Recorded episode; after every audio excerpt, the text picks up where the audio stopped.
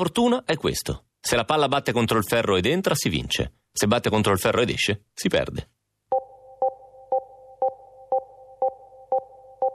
I bambini in panchina, soprattutto quelli di quella scuola lì, fanno sempre un tifo incredibile, quindi anche in quel momento lì erano tutti in piedi e il momento del tiro, questo attimo di silenzio e poi invece il canestro e l'esplosione di gioia di tutti.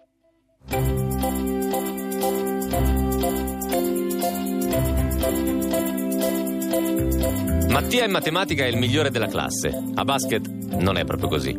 Difficilmente fa più di qualche passo palleggiando, poi prende la palla in mano a mo' di rugby.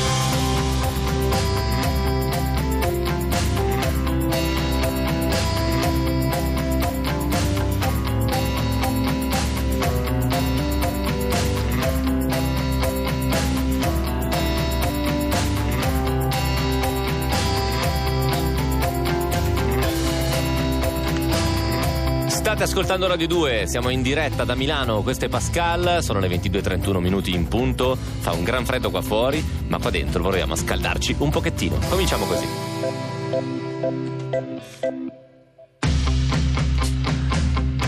Gli Australian Open sono il primo dei quattro tornei del Grande Slam della stagione e sono in corso proprio in questi giorni, in Australia ovviamente. Dal 1969 i più grandi tennisti di sempre si battono agli Australian Open e forse il più bravo di tutti, lo svizzero Roger Federer, è il detentore del maggior numero di titoli vinti con ben sei successi. Tutti gli appassionati di tennis quest'anno si auguravano il suo settimo trionfo a Melbourne, che lo avrebbe portato alla straordinaria cifra di 100 tornei vinti. Purtroppo i sogni di Roger Federer e di molti suoi tifosi si sono stoppati di fronte a un ragazzino greco di 20 anni, bello come un dio greco e con un gioco spettacolare. Si chiama Stefanos Tsitsipas. Lo ha battuto agli ottavi di finale qualche giorno fa. Il giovane Stefanos non si è accontentato di vincere contro il suo idolo indiscusso. Oggi è diventato anche il primo tennista greco a raggiungere una semifinale in uno slam, battendo lo spagnolo Bautista. Domani affronterà la semifinale contro l'altro mostro sacro di questi anni, Rafa Nadal. Il risultato, a questo punto, è tutt'altro che scontato. La puntata di stasera si intitola Match Point. Stasera raccontiamo di una partita speciale e di un campione finito a giocare per un tiranno. Benvenuti a Pascal.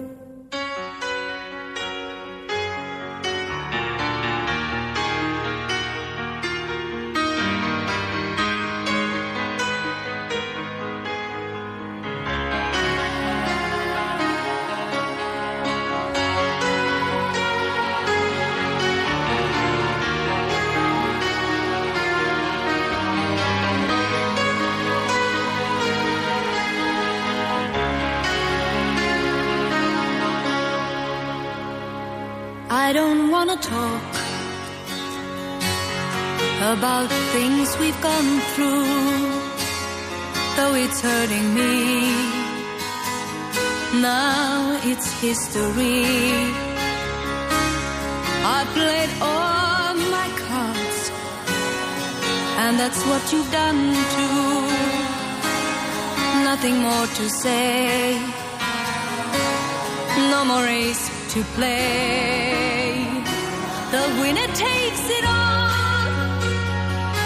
The loser standing small beside the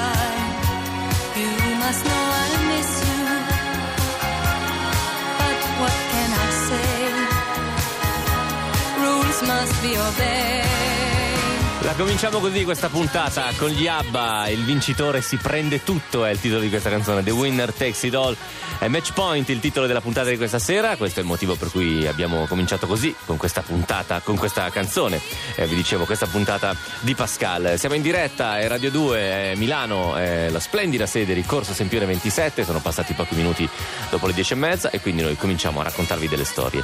Si chiama Match Point la puntata di stasera, vi dicevo, mh, mm, non parla però di tennis, anche se il tennis è spesso eh, associato alla parola match point, eh, appunto Woody Allen ci ha fatto un film che cominciava con una pallina che rimbalzava su una rete, c'era questo monologo molto interessante sulla fortuna e su come eh, una pallina di qua o di là dalla rete potesse cambiare la vita di qualcuno. In realtà parleremo di storie di basket, anche se come facciamo sempre noi quando raccontiamo una storia di sport, non raccontiamo solo la storia legata a quello sport o a quella partita, ma cerchiamo di raccontare altro e questa sera in particolar modo faremo così perché racconteremo la storia di Mattia e poi racconteremo la storia di un signore che si è trovato a giocare a basket in un luogo non proprio ospitale. Però eh, citando anche la storia degli Australian Open, la sconfitta di Federer clamorosa per mano di questo ragazzino Tsitsipras che è veramente un, um, un, ragazzino incredibile, di quelli che sembrano dei predestinati, no? quando li guardi giocare dici questo ha 20 anni e, e, ha qualcosa che gli altri non hanno, o forse riesce a mettersi in campo con qualcosa che gli altri non hanno. Una volta leggevo un, un, un libro di, una, di un coach di tennis che diceva più o meno i primi 100 giocatori al mondo di tennis hanno grosso modo la stessa qualità in palleggio. Cioè quando palleggiano, eh, così, palla um, come se stessero riscaldandosi, più o meno i primi 100 giocatori sono forti uguali. Il problema è quando cominci a giocare la partita. Lì è proprio di fatto un altro sport. E pensandoci mi è tornata alla mente la storia che avevamo raccontato nel 2015 nel programma che si chiama Una vita, ne abbiamo parlato la scorsa settimana citando mh, Venanzio, Venanzio Gibilini che è mancato proprio settimana scorsa, avevamo raccontato la sua storia, aveva 90 anni. Invece in quel programma là, per i 18 anni, raccontiamo la storia di un giovane tennista italiano che si chiama Gianluigi Quinzi.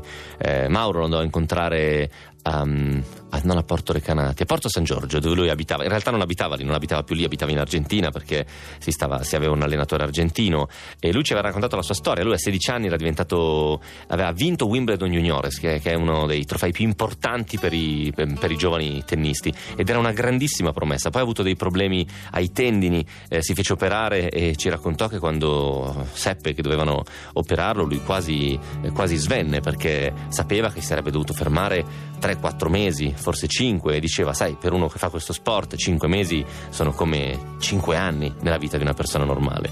Mm, e, e ci, ha lasciato con questo ricordo di un ragazzino di 18 anni che era già troppo grande era già troppo grande per immaginare altro rispetto a quello che stava facendo ma era solo un ragazzino aveva 18 anni. E, e per un po' l'abbiamo seguito Gianluigi ha avuto qualche problema probabilmente di, di, di carattere fisico e poi forse psicologico invece poco prima di andare in onda visto mi è tornato in mente sono andato sul sito della TP e ho scoperto che Gianluigi in questo momento è 150 44esimo al mondo, che sembra tantissimo eh, perché ha 22 anni in questo momento Gianluigi, sembra tantissimo perché eh, siamo abituati no, a vedere che so, Nadal, Federer, che numero è 4 al mondo, 3 al mondo, ma provate a immaginare quanti di noi possono dire di essere al mondo i, tra i primi 154 in quello che fanno? Quanti di noi? Mm. Secondo me qui pochi, tipo in questa sala, beh a parte Walter ovviamente, certo, a parte Walter di là dal vetro, però eh, pochi in generale, insomma eh, Gian, Gianluigi non starà ascoltando ma gli mandiamo i nostri saluti e i nostri in bocca al lupo per, per tutto quanto. E Pascal, è Radio 2, cominciamo a raccontare le nostre storie perché appunto abbiamo citato il tennis, in realtà questa sera raccontiamo d'altro e parliamo con la prima storia, partiamo con la storia di Diego. Pascal, state con noi.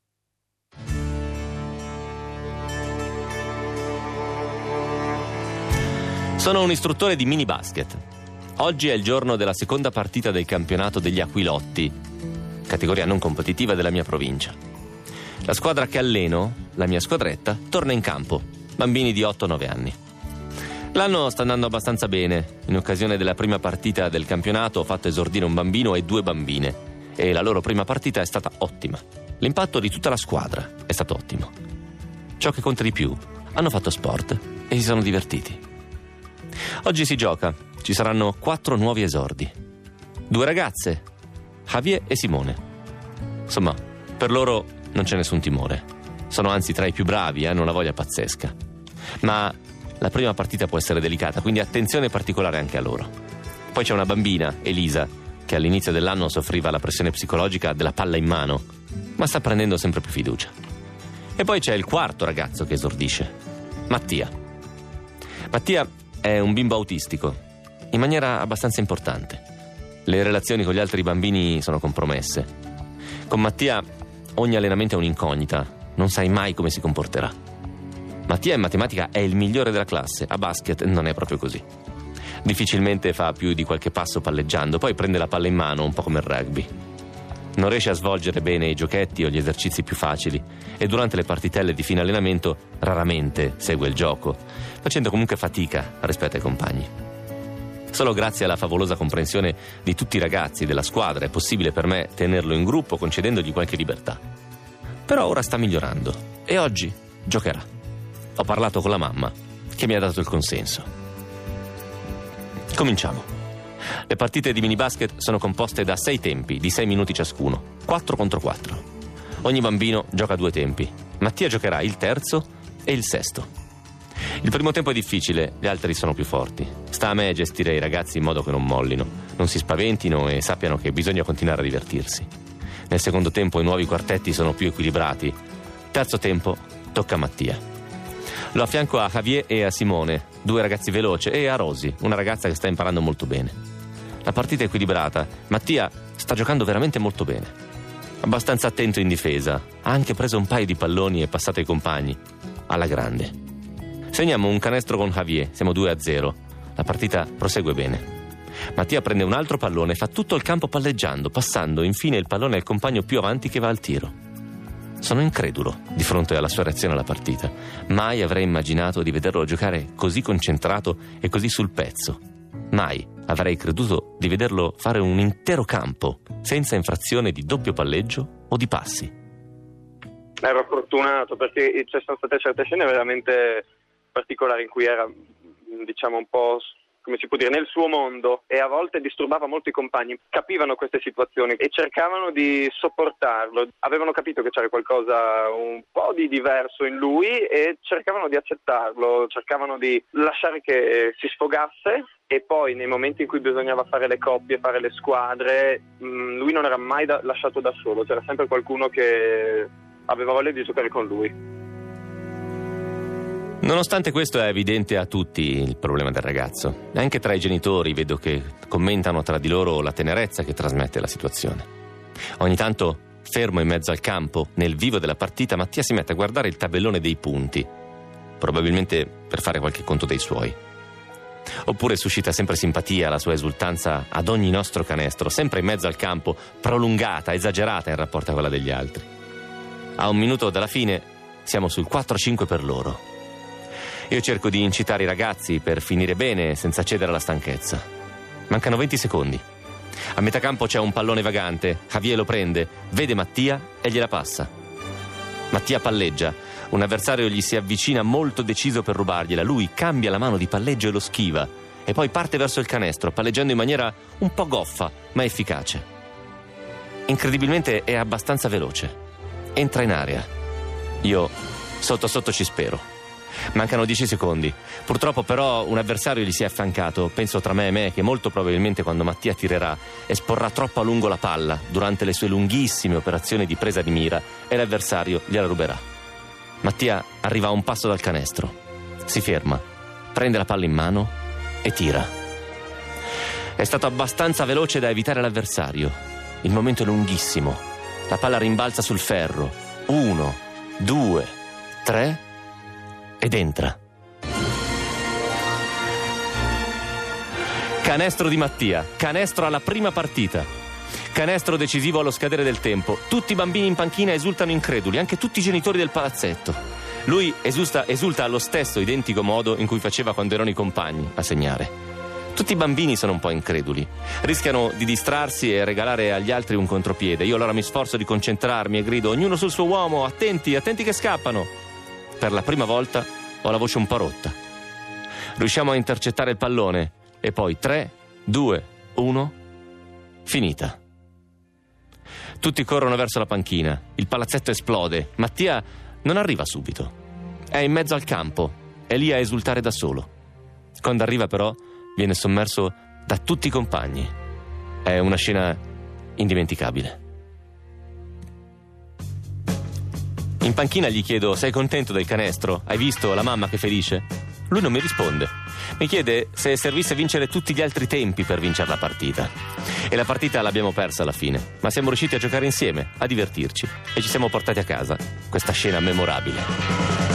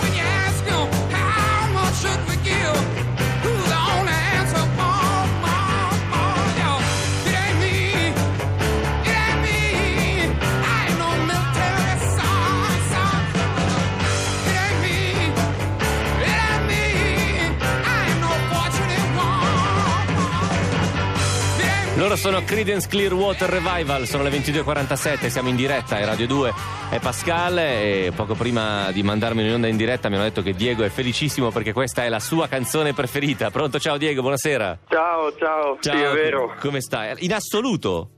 Mm, ma mi piace dire per più canzoni che sono le mie canzoni preferite, Ok, quindi però non questa, esiste un però assoluto. quella lì è nel parterre, insomma. Esatto, esatto. Benissimo, non ci eravamo nemmeno messi d'accordo. Pensa se ci fossimo sentiti poco prima. Wow. Diego, grazie per averci mandato questa storia che è Grazie splendida. La prima cosa che vorrei sapere è come sta Mattia, se lo senti ancora, se lo vedi, se hai notizie. Purtroppo io ora ho cambiato città, ho seguito il mio percorso di studi, non sono più a Udine, sono a Bologna, città di Ok. grande basket, tra l'altro, per cui è un bel po' che non lo sento, purtroppo. E non hai notizie della tua squadra, però se, se, se è No, la sciolta o... no, seguo i risultati, mi mi dicono i, nostri, i miei colleghi istruttori, proseguono quasi tutti, Mattia non è più in questa squadra, ma Ok. però abbia continuato a fare sport, se non basket qualche altro sport che è l'importante. Perché tu, Diego, sei molto giovane, giusto? Stai facendo l'università ancora. Esattamente, sì, sì, Cosa- esattamente. Cosa fai? Studio ingegneria, studio ingegneria a Bologna. Che tipo di ingegneria? Edile? Faccio, faccio gestionale. Gestionale? Mhm. Che sai che non ho mai capito esattamente che, che tipo di ingegneria... Cioè, avete Esatto, analisi anche voi? che avete- dicono tutti. Eh, io in particolare sono più specializzato, praticamente la potrei chiamare ingegneria industriale, quindi mi occupo di tutto ciò che riguarda la produzione a livello industriale. Ok, ok. Senti, ma invece mini basket, tu sei allenatore, istruttore, come si dice? Sì, istruttore, istruttore è il termine giusto, esatto. Perché devi fare un percorso di formazione per diventare... Esattamente, sì, esattamente. C'è un percorso di due anni molto, eh, viene richiesto molto, giustamente secondo me, a chi vuole fare mini basket perché si ha a che fare con dei bambini in delle fasi molto importanti della loro vita e quindi ciò che è bene insegnare allora viene giustamente richiesto molto. Senti, ma quindi una partita come quella, mh, qu- quanto, quanto dura alla fine? Dicevi, sono sei tempi da sei minuti? Sì, Quindi però dura- ovviamente come sempre nel basket il tempo si ferma quando il gioco è fermo, Certo, quando la il palla esce, effettivo. quindi tutto sommato in un'oretta e mezza. Te la sei portata a casa? Sì, esatto, esatto. Ma e, e scusami, non l'ho mai vista giocare una partita di... Hai detto otto anni hanno grosso modo, 8-9. Esattamente, sì. Riescono a stare concentrati, riescono a giocare? Sì. Eh, quello è il bello, c'è chi riesce, c'è chi invece fa più fatica, c'è chi si scoraggia, chi invece è tenace, per cui quello è il bello di un istruttore di mini basket, ovvero riuscire a giocare con tanti eh, fattori diversi e cercare di mh, far capire a tutti il contributo che possono dare alla squadra. Qu- Quando, quando perdevano, immagino che ci fossero delle scene di pianto, magari, no? Dopo una Beh, sconfitta. sì, anche un, Come- un passaggio sbagliato, un Come- sbagliato. Co- Come, come li aiutavi? Cosa dicevi loro? Cosa dici a dei bambini di 8 anni che piangono perché hanno sbagliato una cosa? La prima cosa è dirgli che non hanno nemmeno idea di quanti sba- passaggi o tiri abbia sbagliato io nella mia carriera. Se mi fossi messo a piangere per ognuno di loro, allora sarei ancora lì. E poi, per fortuna, ognuno magari col tempo si impara a conoscerli, a capire quali leve toccare, e quindi alla fine si riescono sempre a superare anche questi momenti. E questo è il bello del mini basket. Ti manca quella cosa lì? Purtroppo devo dire che mi manca molto, sì, mi manca molto. Spero di riprendere il prima possibile, appena eh, la, mia, così, la mia vita mi darà l'opportunità di riprendere. Pensi di stare a Bologna? Vuoi tornare a Udine? Non lo sai. O vuoi andartene Mm, via? Non lo so ancora, non lo so ancora. Quanto ti manca però, Diego? Manca poco, sono all'ultimo semestre. Ah, ok. Quindi hai da... Scusami, è la triennale, no? Il... No, la magistrale. Ho fatto la triennale qui a Udine e sto facendo la magistrale a Bologna. Questo è l'ultimo semestre, le lezioni sono al pomeriggio, quindi mini basket purtroppo ovviamente i bambini sono a scuola, quindi si Ovviamente. svolge di pomeriggio e non lo posso fare. Quando comincerò, a- quando finirò l'università, magari se ho l'opportunità, Tu ci giochi? sicuramente riprendere. Adesso a Bologna, appunto, come dicevi, città di grande basket. eh, Ci, ci vero, giochi? sì. Ci giochi oppure vai a vedere? Frequenti? Gioco ma con gli amici, non faccio un campionato con una squadra, vado a giocare con gli amici settimanalmente. Se no vado volentieri al Paladozza a vedere qualche partita della Prostituto o della Virtus. Diego, ti ringrazio molto per la storia e la chiacchierata e fai un grande saluto ai tuoi ex allie- allie- eh, allievi, ai tuoi ex atleti, direi, visto che Grazie mille. era una squadra. In bocca al lupo per tutto, davvero. Grazie ancora. Grazie mille, grazie a voi. Ciao. Ciao, buona serata. Ciao, ciao.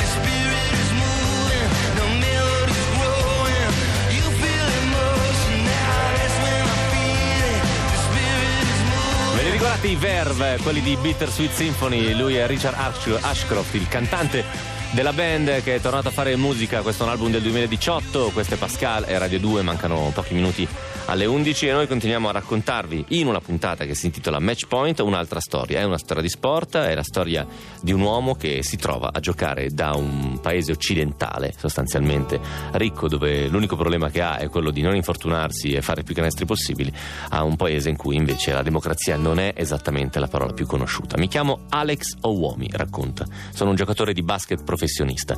Il basket mi ha portato in tanti posti in tutto il mondo, in regioni diverse, insegnandomi molte lezioni fondamentali che mi hanno reso l'uomo che sono oggi. Sono figlio di un uomo nigeriano e di una donna americana. Vivo in America da quando avevo 11 anni. Sono felice di dire che vengo da entrambi questi paesi. Nel dicembre 2010 ho ottenuto un contratto per giocare a basket a Benghazi, in Libia, in una squadra chiamata Al Nasr Benghazi. La squadra era del famoso dittatore Muammar Gheddafi, che da 42 anni dominava il paese. Guidato dalla passione, ho accettato il contratto. Ecco, inizia così il suo intervento ad una TED Conference Alex Owomi. E in questa puntata, appunto che si intitola Match Point, la seconda storia di questa sera è la sua. Pascal, state con noi.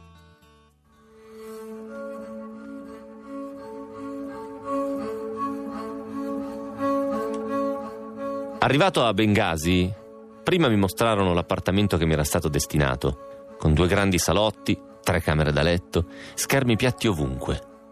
Poi venne la volta del primo allenamento con la squadra. Conobbi i miei compagni, ma sentivo che c'era un'atmosfera strana. Molti dei giocatori avevano graffi, lividi sulle braccia. Uno aveva un occhio nero che stava cercando di nascondere. Capii presto che quello era stato il prezzo da pagare per una sconfitta. Presto però le cose cambiarono. Cominciammo a vincere e personalmente iniziai a ricevere un trattamento molto speciale. Non ho mai dovuto pagare nulla. Nel cibo, nei ristoranti, nei mercati. Tutto. Da- dalle calze a una nuova televisione, a un computer portatile. Non ho mai dovuto pagare nulla, nemmeno un centesimo. Ma il 17 febbraio del 2011, verso le 9.15 del mattino, dalla terrazza di casa mia vedo 200, forse 300 manifestanti davanti a una stazione di polizia, dall'altra parte della strada. Un convoglio militare si avvicina sempre di più. Quindi, senza preavviso, partono dei colpi. Per 16 giorni rimasi chiuso nel mio appartamento, con la paura di uscire, paura di rischiare la vita o anche solo di provare a scappare.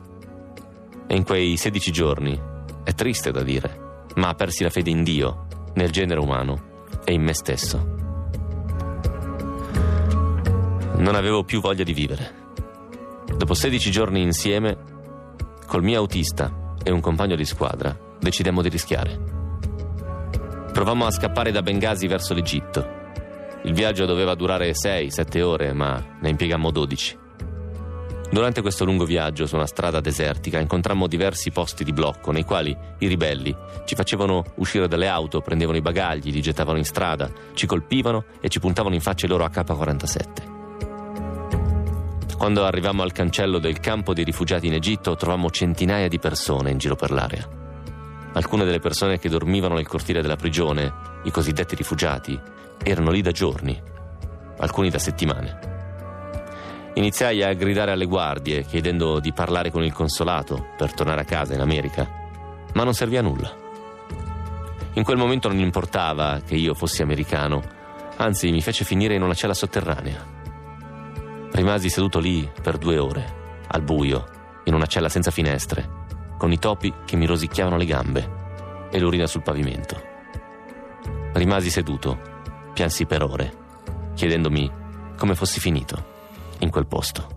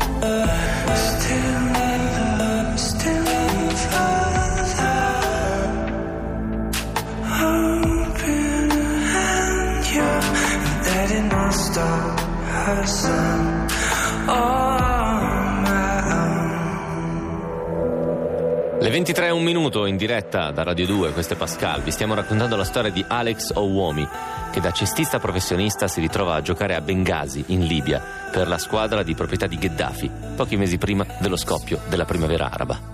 Alex assiste ai primi massacri dalla terrazza di casa sua. Per 16 giorni è paralizzato dalla paura e poi decide di tentare la fuga. Pascal, la storia continua così.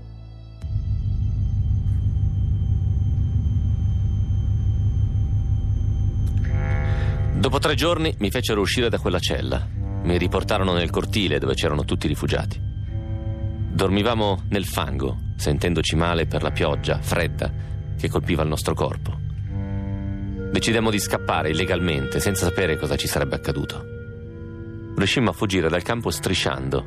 Arrivammo dall'altro lato. Vedemmo dei bus, erano solo per cittadini egiziani. Salì su un autobus e bussai. L'autista aprì, erano le 4 del mattino. Mi guardò in faccia. Erano settimane che non mi lavavo i denti. Non mangiavo un pasto decente da quasi un mese. I miei occhi erano iniettati di sangue. Non ero sbarbato ed ero debole. Capì che qualcosa non andava, ma decise di farmi salire sul bus. Appena salito lo ringraziai, ma mentre camminavo accadde qualcosa di magico. Mi guardai intorno, vidi 50 uomini con gli occhi puntati su di me. Arrivai in fondo, non c'erano posti e così mi sedetti a terra. L'autista disse in arabo all'uomo che mi stava di fianco di dirmi di nascondermi sotto al seggiolino e poi il pullman partì.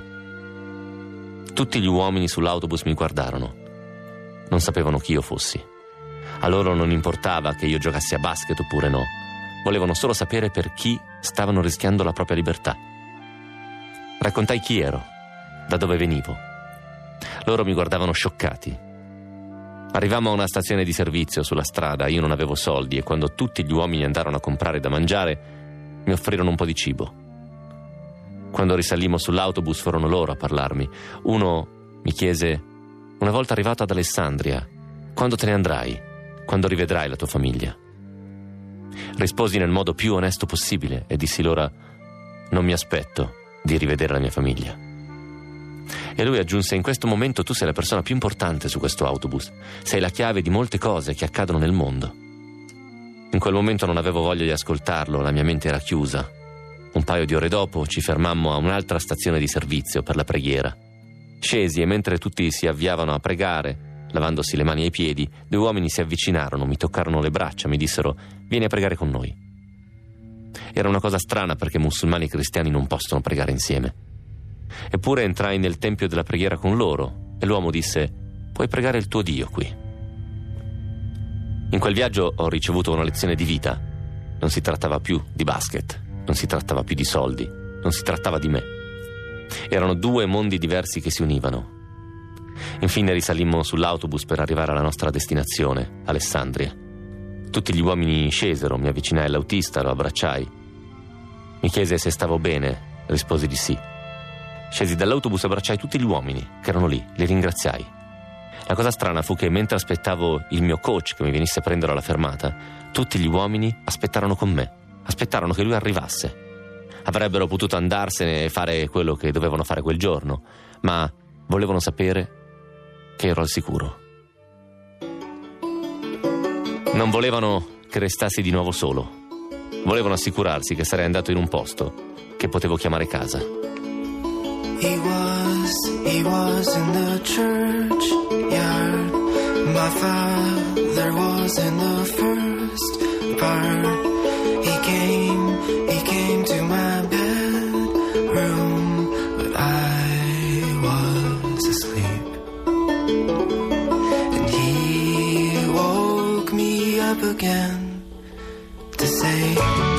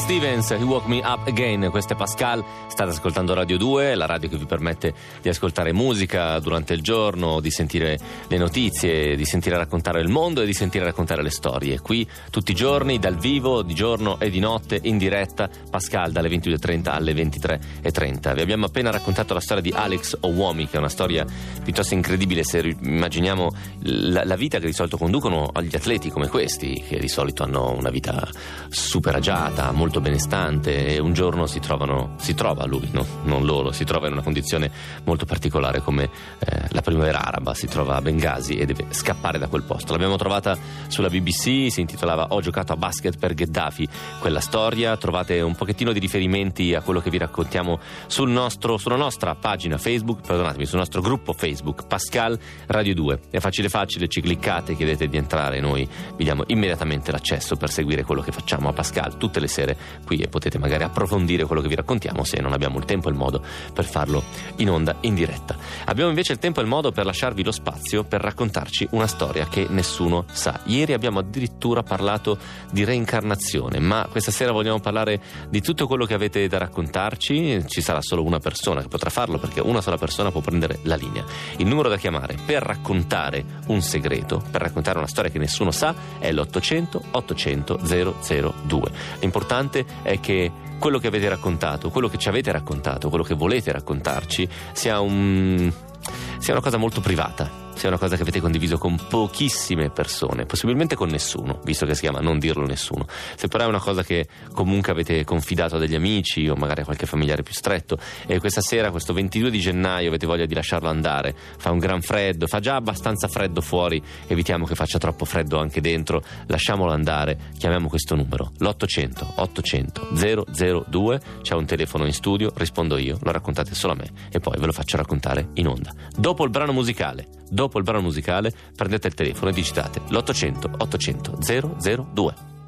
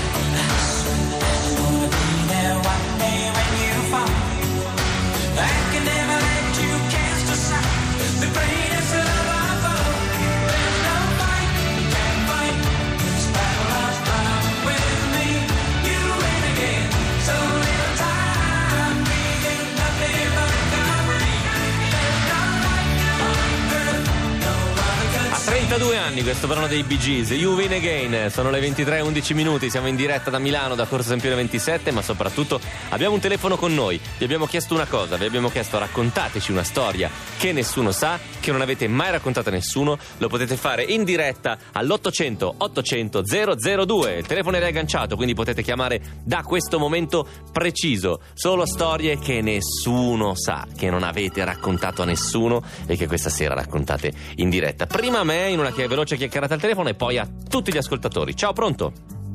Pronto? Ciao, Tu- tutto bene? Sì. Brava, abbassa un po' la radio, però visto che eh, siamo al telefono io e te adesso, mi dici proprio al volo per capire di cosa parliamo. Al volo. Sì, sì. Mm. Ok. Sì. Sì. Mhm, che cosa hai visto? Sì.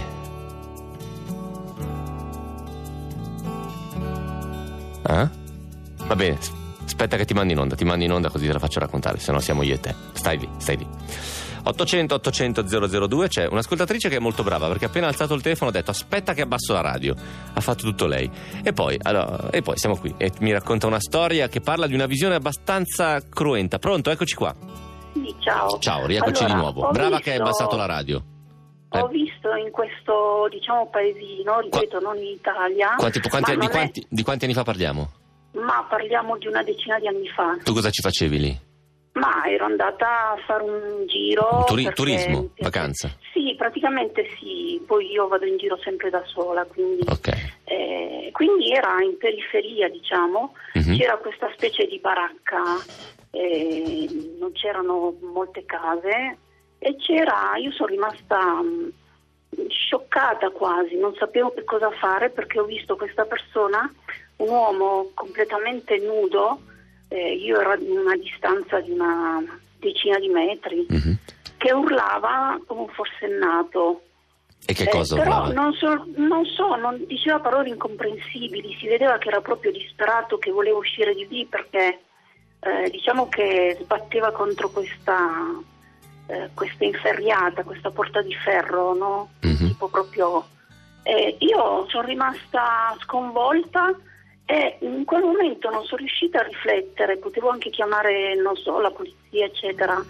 Solo che eh, ho pensato davvero di aver avuto una visione perché era talmente inverosimile che ho detto, poi ho anche pensato forse fra di me, magari vuole impressionare me e quindi forse anche per quello non ho reagito. Però Ma questa persona urlava verso di te o urlava qualcosa, Urlava diciamo? verso di me perché era, lu- era l'unica persona che stava vedendo in quel momento. Ma tu, tu hai so, capito se era più, mm, Per me magari era un prigioniero di qualcosa, di qualcuno che lo stava tenendo prigioniero e che chissà per quale motivo non voleva farlo uscire. e non hai fatto una persona- ricerca? Non hai... Eh, no, sono rimasta talmente sconvolta, cioè, non è usuale vedere una scena del genere. No, no, certo. Anche certo perché no. comunque non era poi un posto così nascosto dove eh, diciamo nessuno poteva passare a parte me. Sicuramente qualche altra persona sarebbe passata. Tu quindi non hai, fatto, non hai pensato di fare denuncia, non hai pensato Eh, di... No, sono rimasta, ripeto, talmente sconvolta che sono rimasta lì. Adesso non so poi se ultimamente funzionano anche i servizi sociali. Ma quante, quante volte, quante volte ti capita di... ti torna in mente questa cosa? Ma ogni tanto mi torna in mente quello che più mi dà, mh, mi rammarico appunto di non essere riuscita a fare niente. Cioè in certe situazioni io sono sempre quella che reagisce comunque, ma certe situazioni mi sembrano, poi non è la prima volta che mi capita di vedere delle cose veramente assurde, strane, Mhm. in alcuni casi ho denunciato, ma In ci sono caso. situazioni veramente talmente disumane che tu ti chiedi davvero se quello che tu vedi è realtà oppure è È una, della tua immaginazione, sì, certo, esatto, o, della, o della esatto. suggestione. Ti, ti ringrazio. altro perché poteva anche essere magari una, mh, qualcosa nei miei confronti, questo che ma era talmente disperato che non penso che si stesse rivolgendo a me magari per attirare l'attenzione soltanto. E io ti ringrazio per avercela raccontata. Va bene. E buonanotte. Ciao, grazie, grazie. buonanotte. Ciao, ciao, ciao, ciao, ciao. ciao, ciao. I'm a dreamer. Don't tell me not to dream. I got freedom, and that's everything to me. It don't matter what I've got or where I go. I find shelter a million miles from home. It ain't easy to keep going when it's hard. Keep shining in the dark when you wanna fall apart. But I'm a dreamer. So don't tell me not to dream. I'm a believer.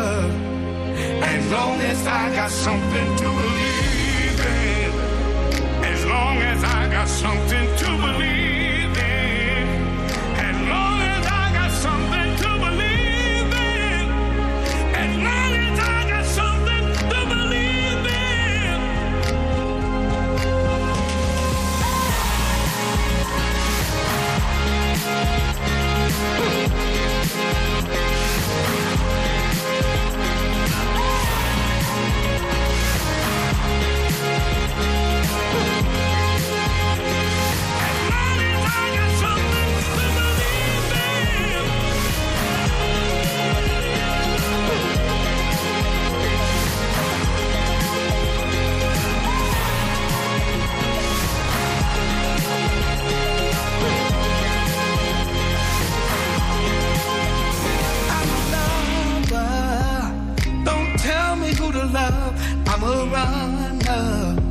Cause I got somewhere to run. I just listen to the voices in my head when they tell me I always have something to believe in. As long as I got something to believe in. As long as I got something to believe in.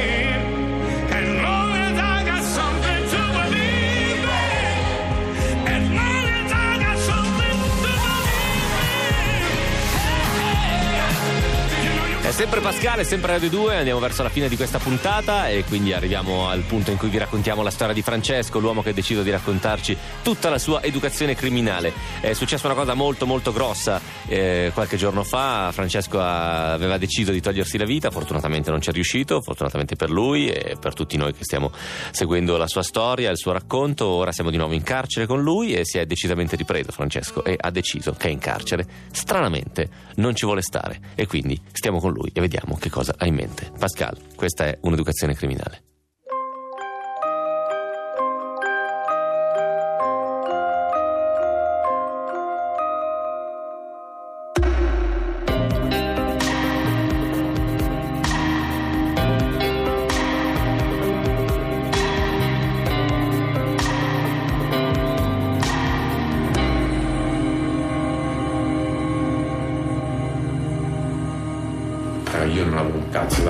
Da nascondere e neanche da dimostrare. Io ho iniziato a ragionare come ragionavo prima, dunque per me già il fatto di aver fatto un discorso così al tavolo, appunto, si fermava lì, poi spiegazioni non ne dovevo dare più a nessuno.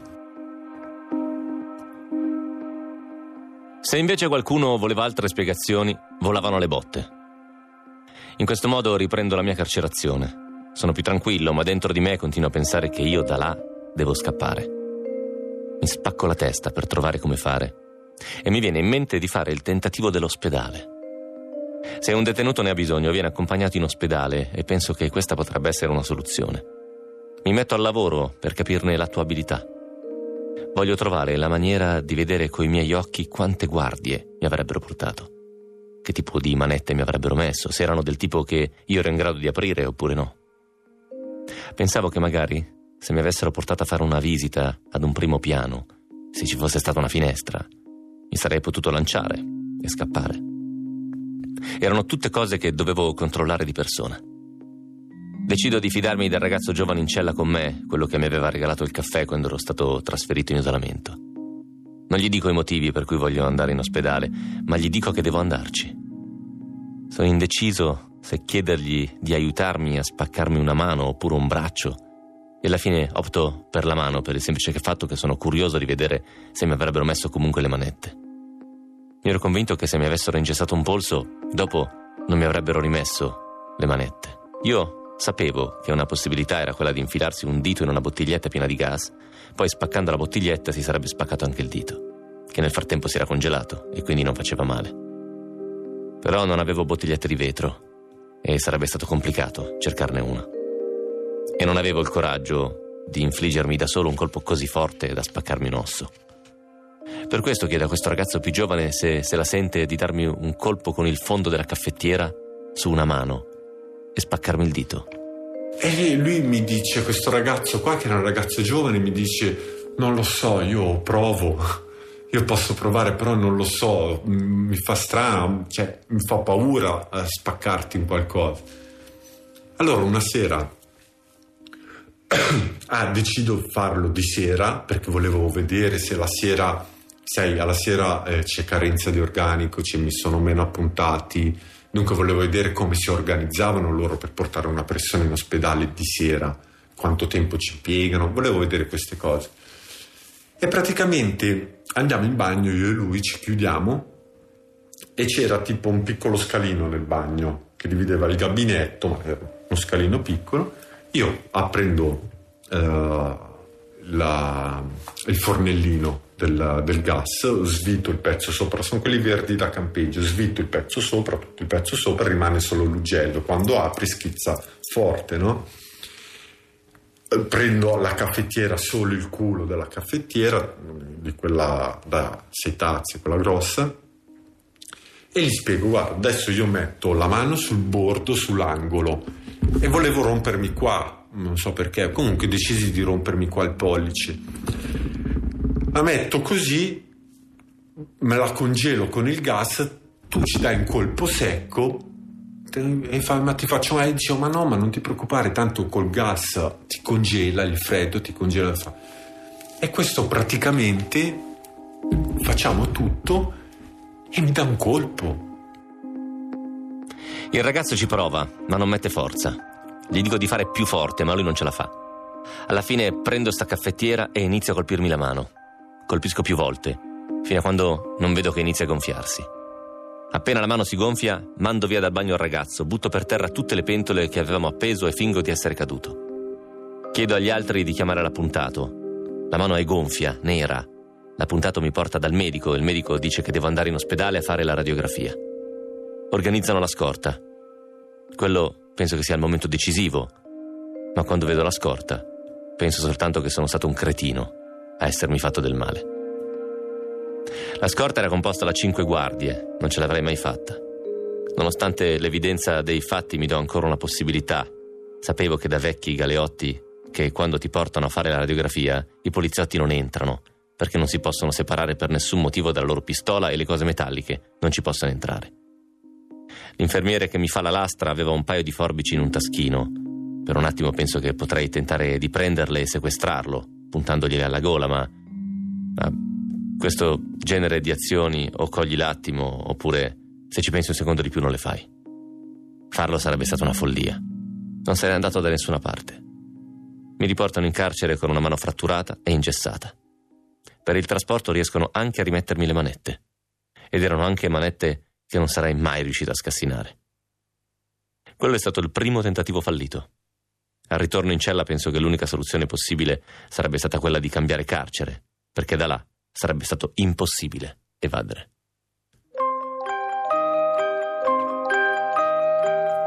E così appronto tutte le cose per farmi trasferire.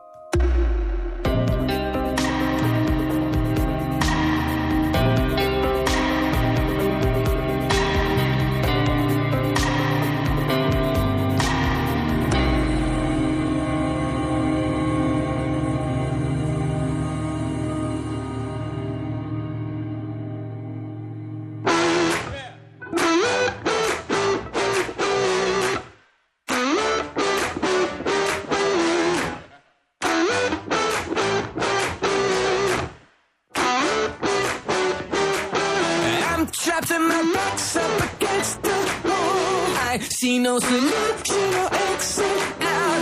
I'm grinding it out, no one can see. The pressure's growing